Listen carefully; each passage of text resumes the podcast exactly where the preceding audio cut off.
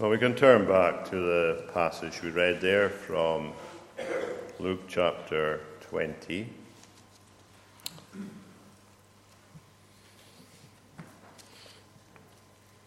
I suppose it's basic for an author to assume that his or her readers will also assume that there's a connection between everything he says.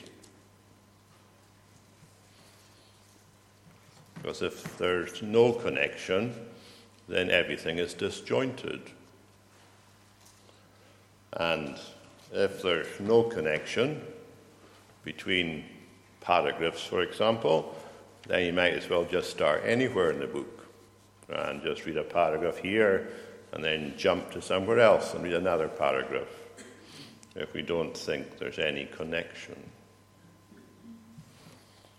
So, as we read these incidents in the Gospel of Luke, what is the connection? We read about a question about taxes, and we read about a question about the resurrection. And both these questions were asked by the opponents of Jesus. But then we, there was a question that Jesus asked about himself.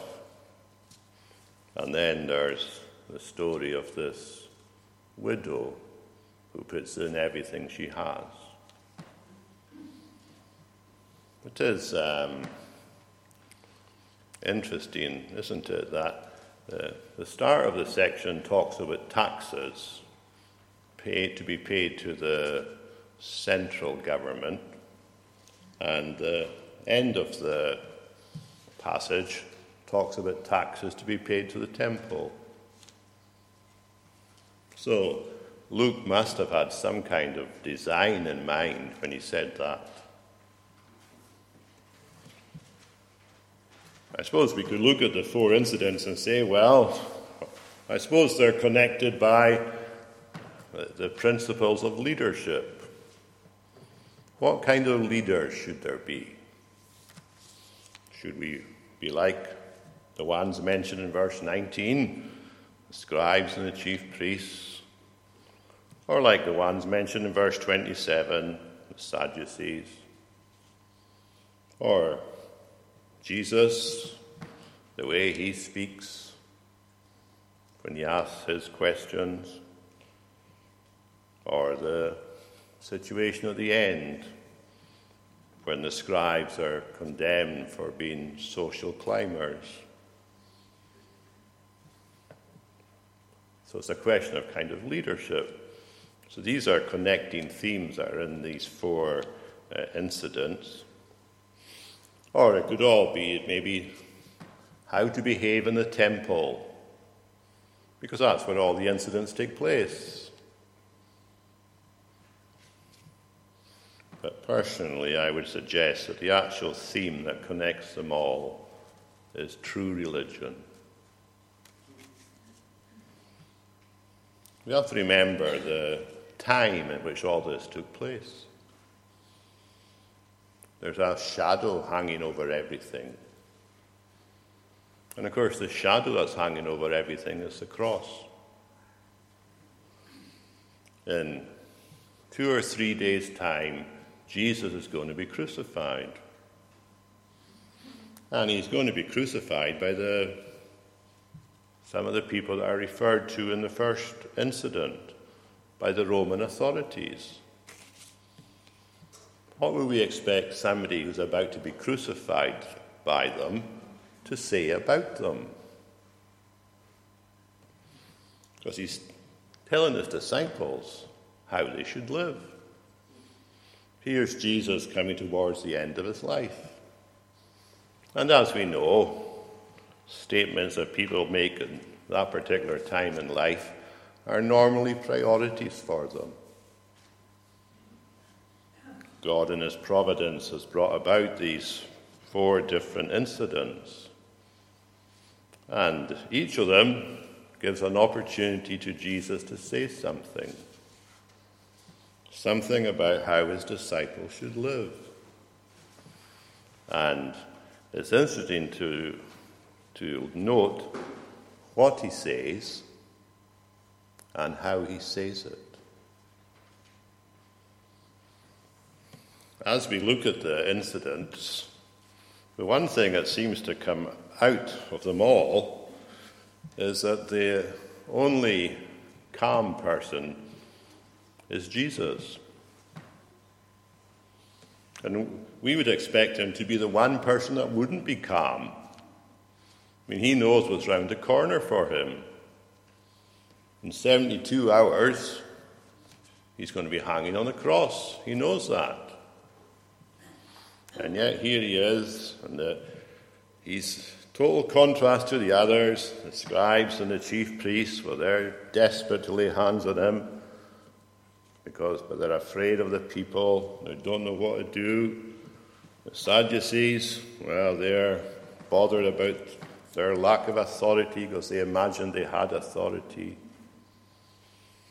But Jesus, he's calm. And that's a very striking thing, isn't it? So I'd like us to look at these four incidents, just see what they say to us about how Jesus wants his people to live. First one is rulers and taxation. Quite topical at the moment, isn't it? But it's always been topical. I mean, Paul deals with it in his letter to the Romans.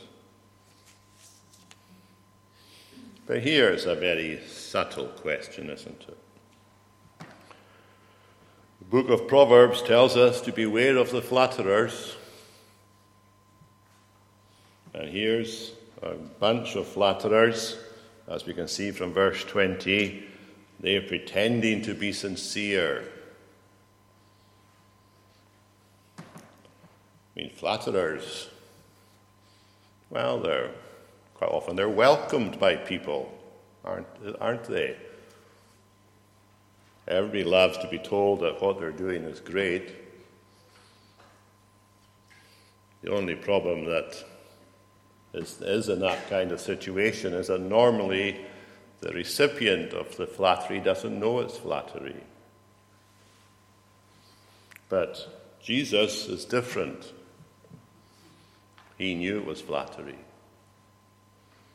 He knew their, he perceived their craftiness, as it says in verse 23.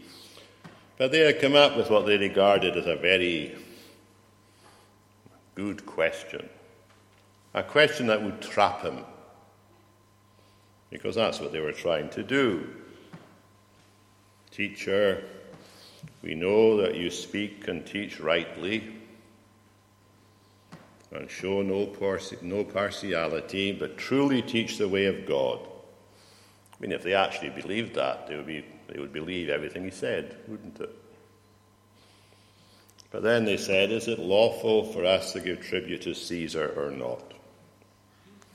I mean, they knew that um, if Jesus said it wasn't uh, lawful, that Caesar would arrest him.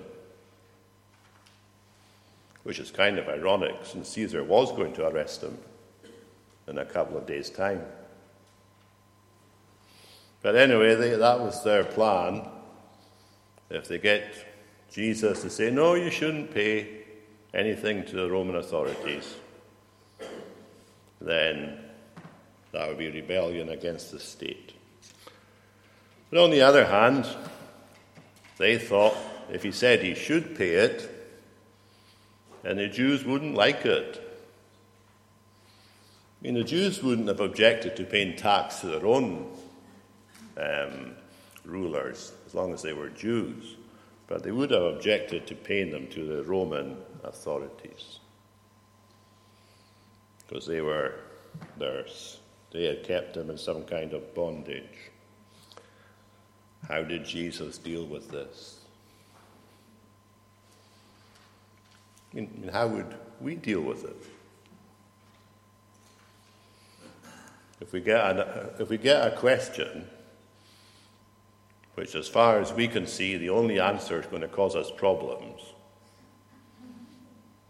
then what do we do? Well, I think that the common res- response would be to say nothing. But that wasn't Jesus' response.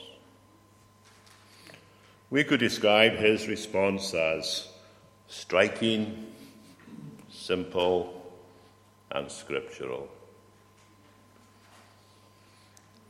How is it striking? Well, he just gave an illustration. Do you think these men would ever look at a coin in the same way again? And he said to them, Show me a denarius. Whose likeness and inscription does it have? I mean, the point of an illustration, of course, is that it takes root in your mind and just stays there. And I suspect every single time any of these people touched a coin, they would remember what Jesus said. It just lodged in their minds. And of course, that is the point of an illustration. I mean, if, if we heard an illustration last week and we don't remember it, then the illustration didn't make its point. And Jesus, of course, was the master of illustration. His parables and his word pictures. And here's a very striking one, isn't it? It's actually impossible to get out of your mind. But it's also simple. Sometimes, don't know about you, but sometimes when you listen to someone on the news and they get asked a question, and their response is to try and enlarge things, to expand it. And perhaps there's a reason behind that because they might imagine that the more they say, the more confused the questioner will be. But Jesus, he just says it as it is. Straightforward, simple. Render to Caesar the things that are Caesar's, and to God the things that are God. And that, as we can see, that answer floored them. And simple answers normally do that. Some people like to have a discussion, and the last thing they want is the answer to be given at the start. But Jesus, he quite often gave the answer at the start. And any discussion after that was basically rebellion. He just told them straight. And that's the way to tell the truth, isn't it? Just see it. So it was striking and it was simple, no expansion whatsoever. But it was also scriptural.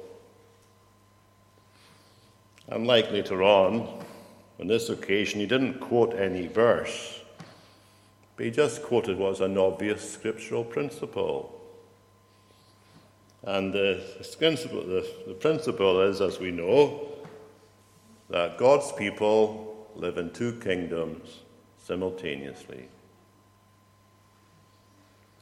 And it's impossible in this world to get out of that. Whenever it is, or wherever it is, they live in two kingdoms simultaneously. One of these kingdoms is the political kingdom in which they're in. And that can vary depending on where we are. The other kingdom is the kingdom of God. And it's the same whatever it is. It can be in the political kingdom, as it was in this one, that the authorities may be ungodly, but their requirements were not. And that's what Jesus says, isn't it? He's basically saying to them that part of true religion is to be good citizens, good citizens of the country, whichever country it is. He knows as a consequence of what he's going to do on the cross, that he's going to have his people throughout the world. And he knows that they're going to be there down the centuries. And all of them are going to have this two dimensional state relationship to be in. They have to react to the political system in which they are, and they have to live in God's kingdom at the same time. And it's obvious from Jesus' response that he expects that to be entirely possible. To render to Caesar the things that are Caesar's, and to God the things that are God's. We might assume that taxation has got nothing to do with spirituality. But that's not what Jesus says.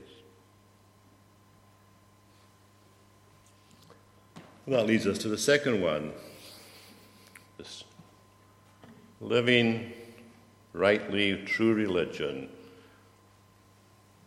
means that we expect to have the supernatural power of God. And that comes out in this story that the Sadducees came along with. It's a rather ludicrous story, isn't it? But of course, they're trying to defeat Jesus with derision. What they want to do is to make him look stupid. And at the same time, to make God's word look stupid. Because although they were leaders in Israel, as we can see from verse 27, they denied that there was such a thing as a resurrection.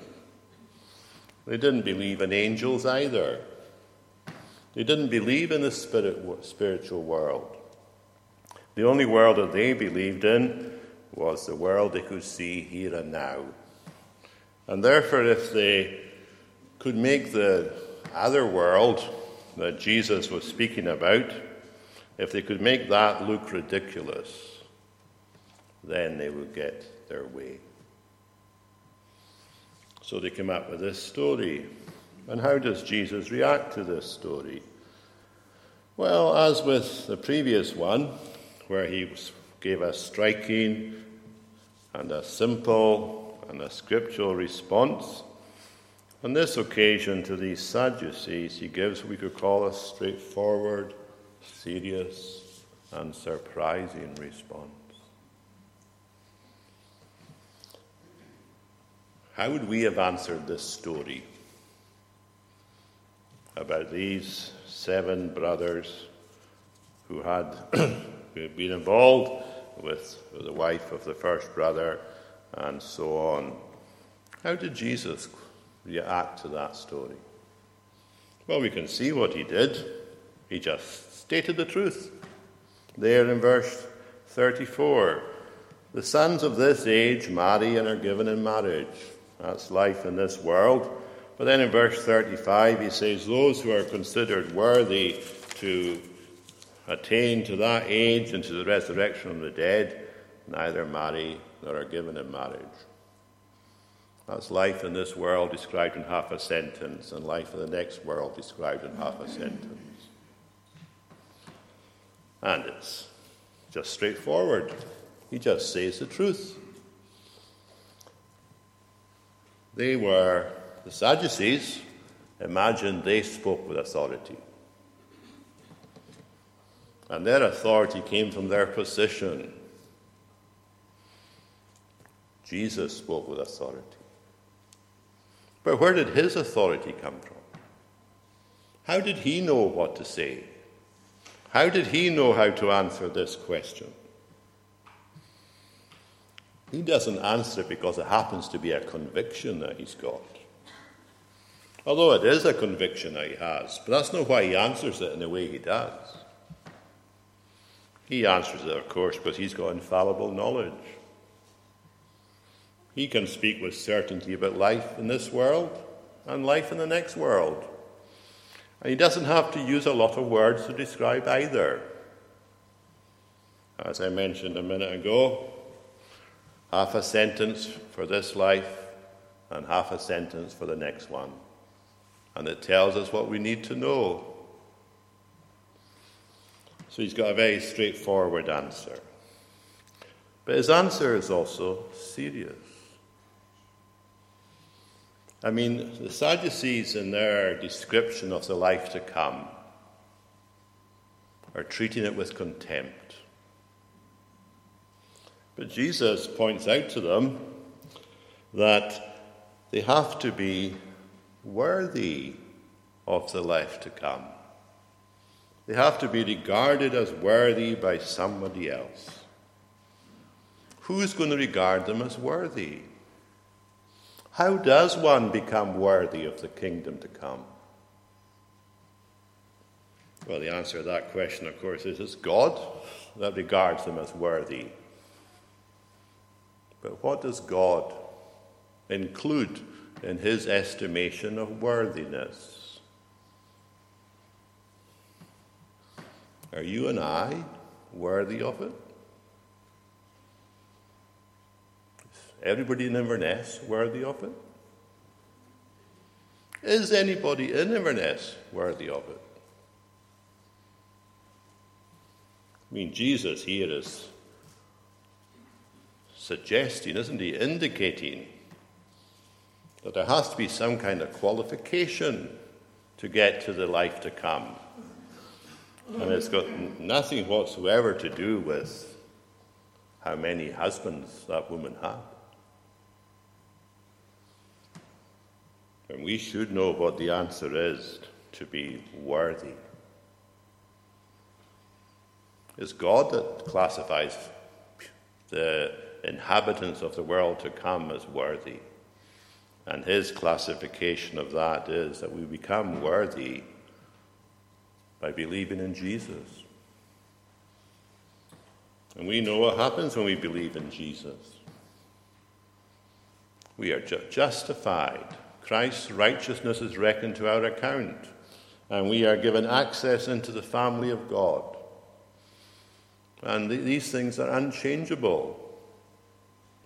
And since we were given access into the family of God, we become the heirs of God. And we're joined heirs with Jesus. And that means that we're worthy.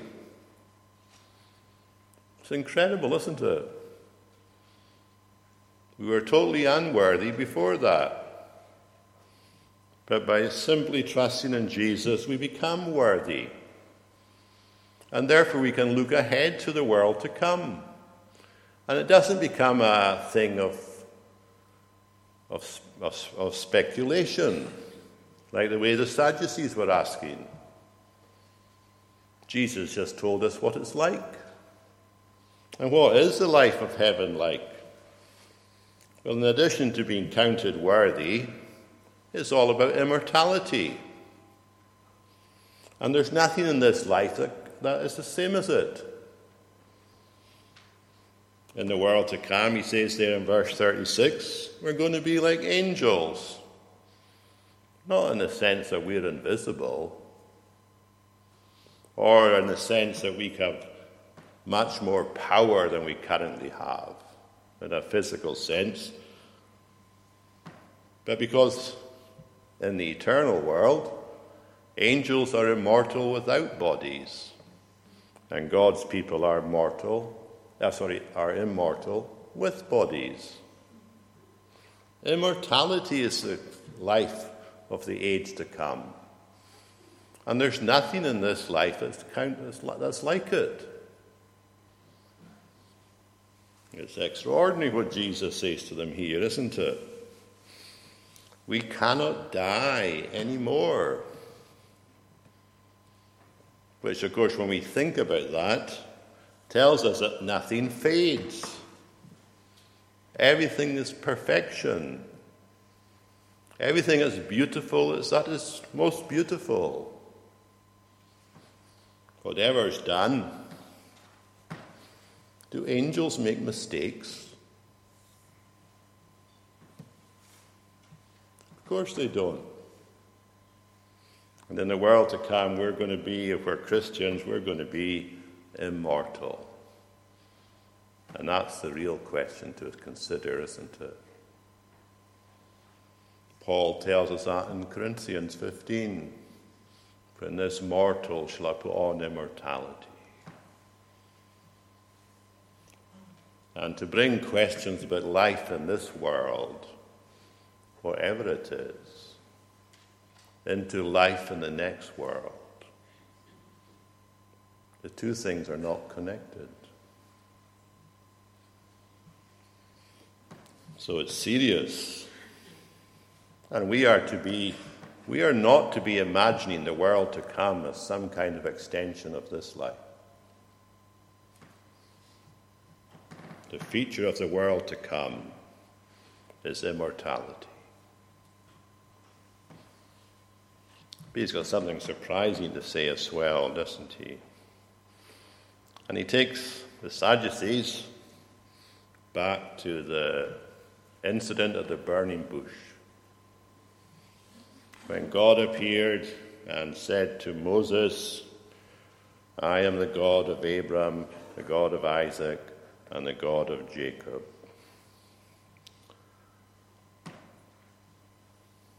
That's a wonderful statement. But Jesus highlights the verb, the present tense of the verb. Abraham, Isaac, and Jacob have been dead for centuries when God said that to Moses. And God didn't say to Moses, I was the God of Abraham, the God of Isaac, and the God of Jacob. Rather, he says to them, he says to Moses, I am the God of Abraham, the God of Isaac, and the God of Jacob. Moses couldn't have pointed to where Abraham, Isaac, and Jacob were. But God did. He told Moses that they're with him. I am the God of Abraham, Isaac, and Jacob. At this, that precise moment that God was looking at Moses, there, dressed as a shepherd, he was also looking at Abraham, Isaac, and Jacob, who were perfect in holiness. And that's wonderful, isn't it? And it all depends on the tense of the verb. And the lesson is that we can know God's life long before the resurrection. The Sadducees' question what implied that these dead believers wouldn't get anything until the resurrection. But Jesus' answer tells them that the minute they die, they're in the presence of God. And that's wonderful. And is it not amazing just how easily Jesus brought that into their minds? Straightforward. The supernatural power of God. How much life can we have at the moment? We claim to have eternal life. What does that mean? It's the life of God, as somebody once put it, in the soul of man. So the Sadducees, well, in verse 39, the scribes had to say, uh, Teacher, you have spoken well. I hope we think the same. What he said in answer to that rather ludicrous story. And then there's the third one about himself. They've given up asking questions, so he decides it's a good time to ask them a question. And he turns them to Psalm 110, the psalm that we sang a minute ago. And again, with the two, as with the two previous incidents, his statement is short, uncomplicated, and scriptural. He just takes them to the first verse of Psalm 110 and says to them, Have you noticed the word my in that verse? The Lord did say unto my Lord. David wrote that, and he's basically saying in that verse that the Messiah existed when David existed. The Lord said to my Lord, My Lord's, that's him confessing that he's the Messiah. And away back there in Psalm 110, centuries before uh, this incident took place, David says, He's Lord. He's my Lord. And yet he's going to be my son. Because he's going to be a son of David. And he's, of course, he's telling them, isn't he, to recognize who he is. They're, they're giving all these questions to him to try to show to the people that Jesus is not who he claims to be. And he basically turns the table on them and says, Well, who's Psalm 110 talking about? And of course, if we look at what was said in Psalm 110, and remember, in 72 hours' time, Jesus is going to be on a cross. And there he is, and he's talking about the Messiah being invited to sit at God's right hand, to being highly exalted. We know that the fulfillment of Psalm 110, verse 1, didn't occur until the ascension. But Jesus is here saying to the audience, although they don't realize it, but he is saying to them, in three days' time, you're going to see me going somewhere. You're going to see me hanging outside the city wall. But you have to remember that's not the end of my journey. I may be going to the cross, but after the cross, I'm going to the crown. And he's just warning them and telling them because he speaks with authority. He doesn't just give opinions. I mean, Jesus never gave an opinion this whole earthly journey. He just stated the truth. And he's stating the truth here. He's the one who's going to the crown. He's the one that's going to be recognized as Lord. And it's good for us to understand who Jesus is and to live in the light of that every day. And then briefly, this contrast to be observed. As you read about the woman, the poor widow, who throws in all that she has into the temple treasury do you think Jesus approved of it?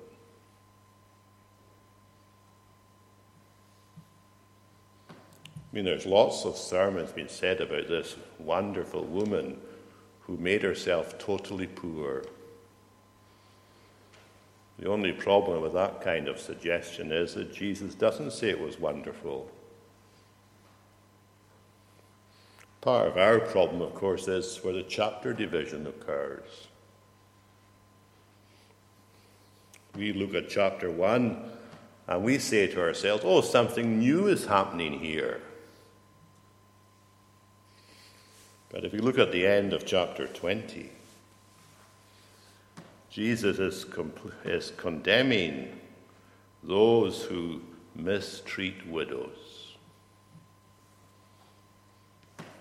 And here's a poor widow. And she's compelled, not by God, she's compelled by the temple authorities to put in everything she's got. Do you think Jesus approved of that?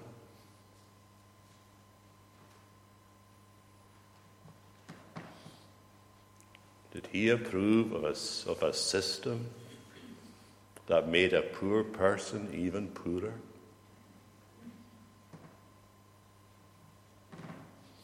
As I say,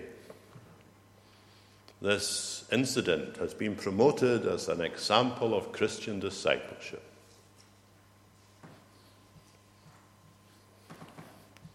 If you look at Matthew Henry, he kind of suggests it might not be.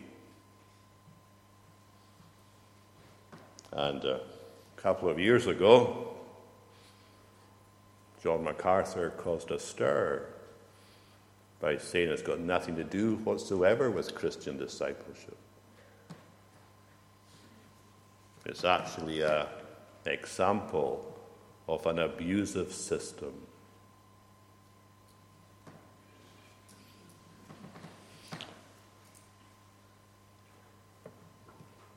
She had to give everything,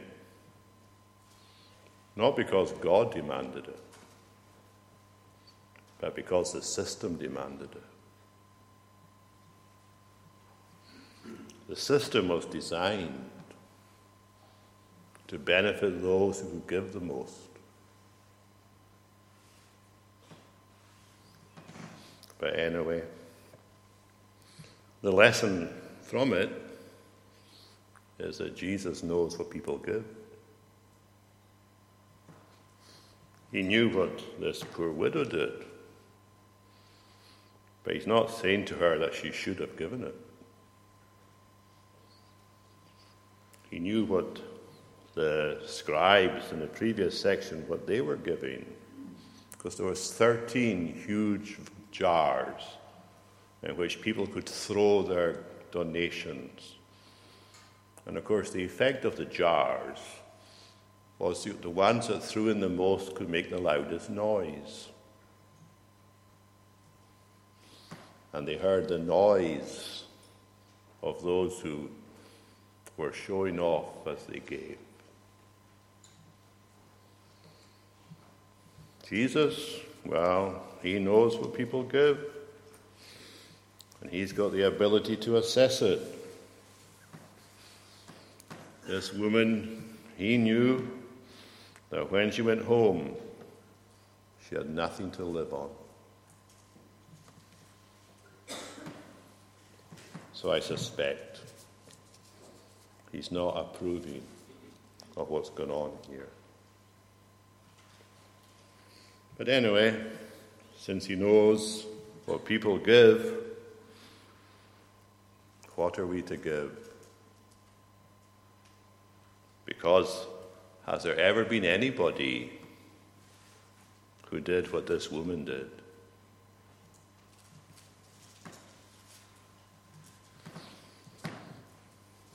He loves a cheerful giver.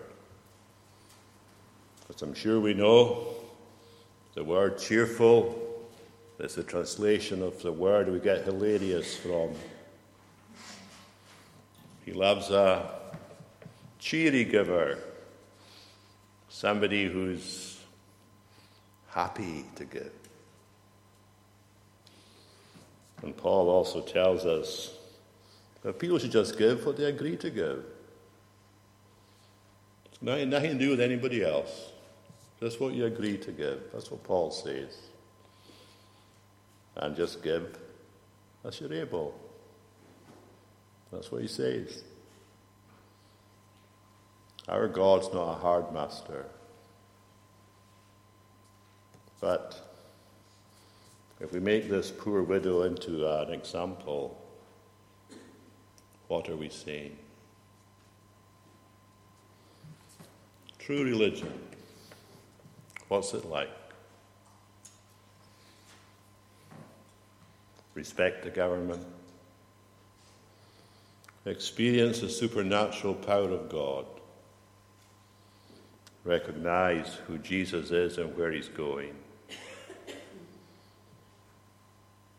And don't be impressed by social climbing scribes who put into position laws that caused injustice. Shall we pray?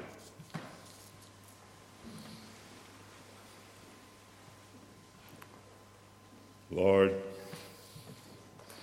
we might think that Jesus had other things to be on his mind as he was getting no so near the cross. But he did have time to specify how he wanted people to live. And as we think about the cross, one reason he was going there was so that people would live righteously. His instructions are all connected to that. So help us to take lessons from these incidents, to admire his wisdom in the way he could turn trick questions and ludicrous questions, but also ask his own questions, and also to indicate that his cause is not one that places burdens on people. So, Lord, help us to live in the way He would want us to, for His own name's sake. Amen.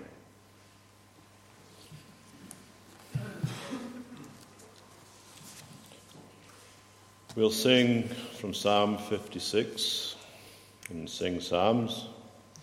Psalm 56, verses 9 to 13. The tune is Plain Word.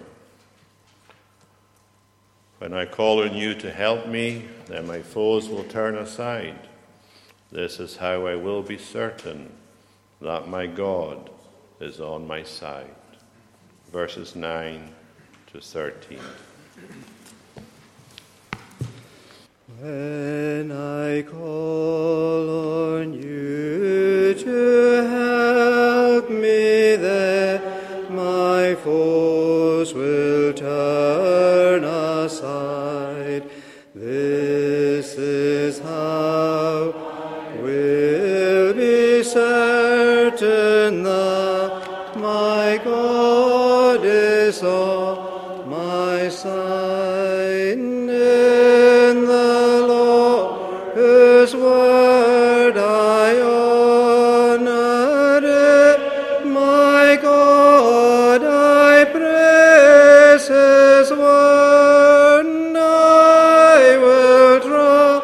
trust